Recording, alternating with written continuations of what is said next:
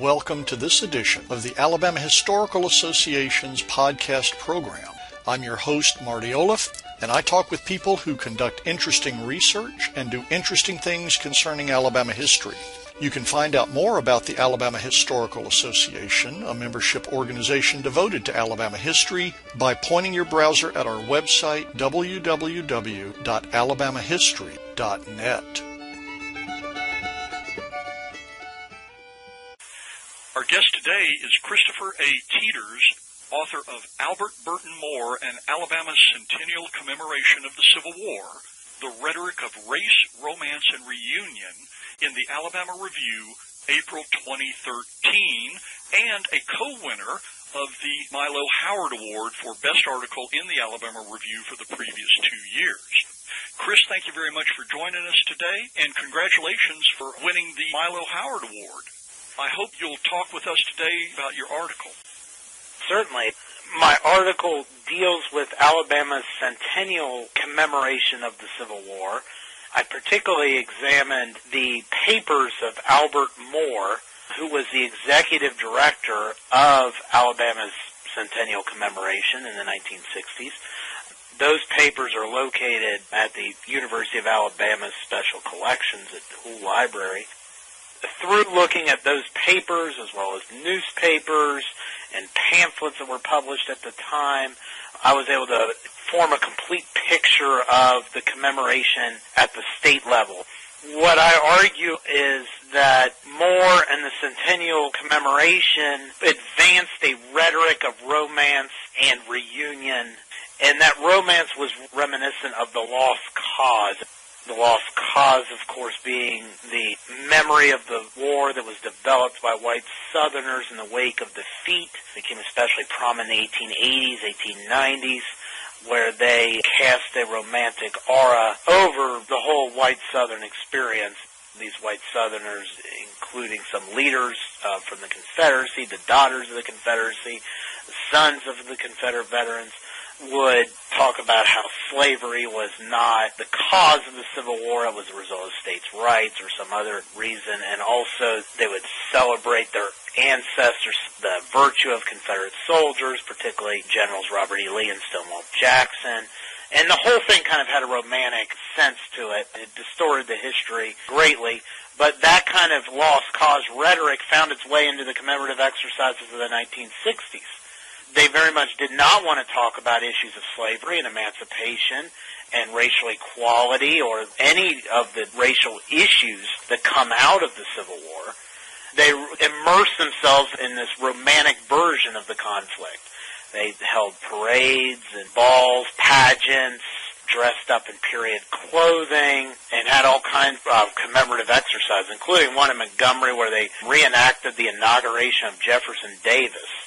So what I argue is that romantic rhetoric had a purpose white Alabamians were experiencing a lot of tension from the civil rights movement that was challenging their racial status quo, and this was a way that they dealt with it.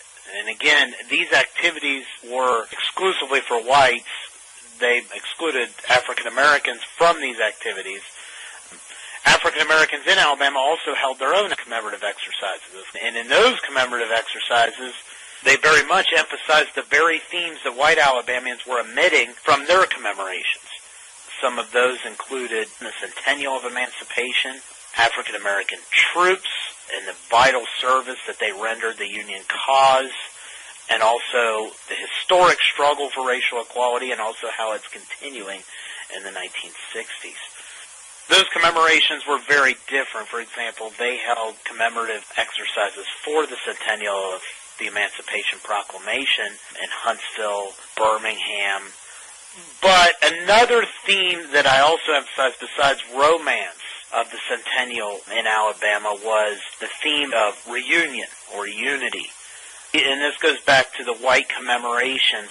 White Alabamans not only wanted to romanticize their historic experiences, they also wanted to emphasize union This was also borrowed from the reunion rhetoric of the turn of the century, where North and South came back together and united around a shared sense of sacrifice. Again, excluding African Americans from that narrative and remembering their own courage and struggles together, but again, excluding the emancipationist narrative. This is, of course, is very well articulated in David Blight's famous work, Race and Reunion.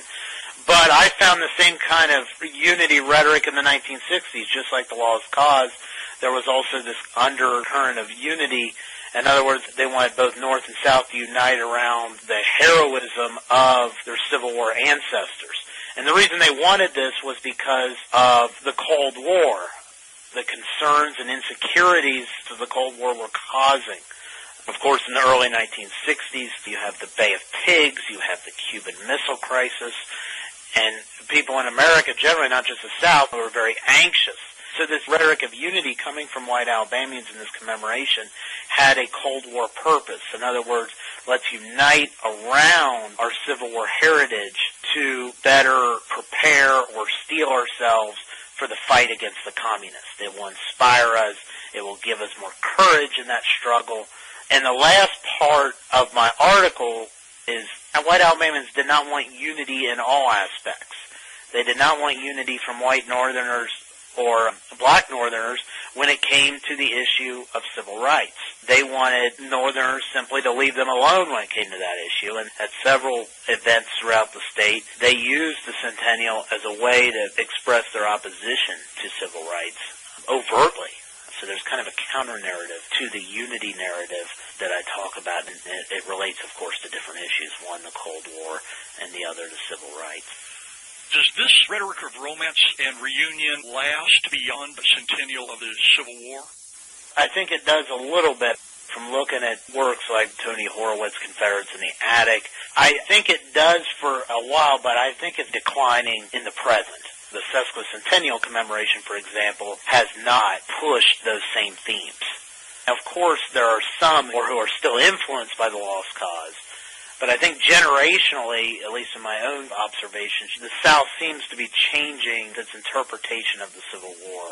As time moves on, some of that lost cause rhetoric is starting to give way to a more complete and accurate interpretation of the conflict. So I would say it's definitely decreasing, and like I said, the sesquicentennial commemoration did not display those same. I mean, yes, there. I'm sure you could point to isolated events and individuals that still believe that rhetoric, but generally that's not the popular belief anymore. Now, Chris, tell us a little bit about yourself. Okay, I earned my PhD from the University of Alabama, where I studied with uh, Dr. George Rable. I am currently a full-time lecturer at Northern Kentucky University, right outside Cincinnati. I also have a book under contract with the University of North Carolina Press on the Union Army during the war and how the Union Army carried out emancipation in the Western theater. And it looks particularly at officers in the Western theater and their emancipation policies and attitudes, not only how emancipation was carried out, but how they felt about it. Did their attitudes change? Did they not change? As well as their attitudes toward African American soldiers and race in general. And so that's my project now, revising the final manuscript for UNC Press. What is the title of your current work? It's called Practical Liberators. When do you think it might hit the stands? The date right now is 2015. Kristopher, thank you very much for speaking with us today. Good luck with your project, and again, congratulations on being one of the co-winners of this year's Howard Award.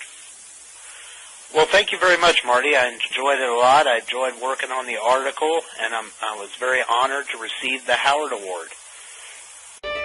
Thank you for joining us today. This has been another edition of the Alabama Historical Association podcast program. Our music is the traditional tune Whistle By, performed at City Stages in 1996 by James Bryan and Carl Jones. It's provided courtesy of the Alabama Folklife Association, which you can find on the web at alabamafolklife.org.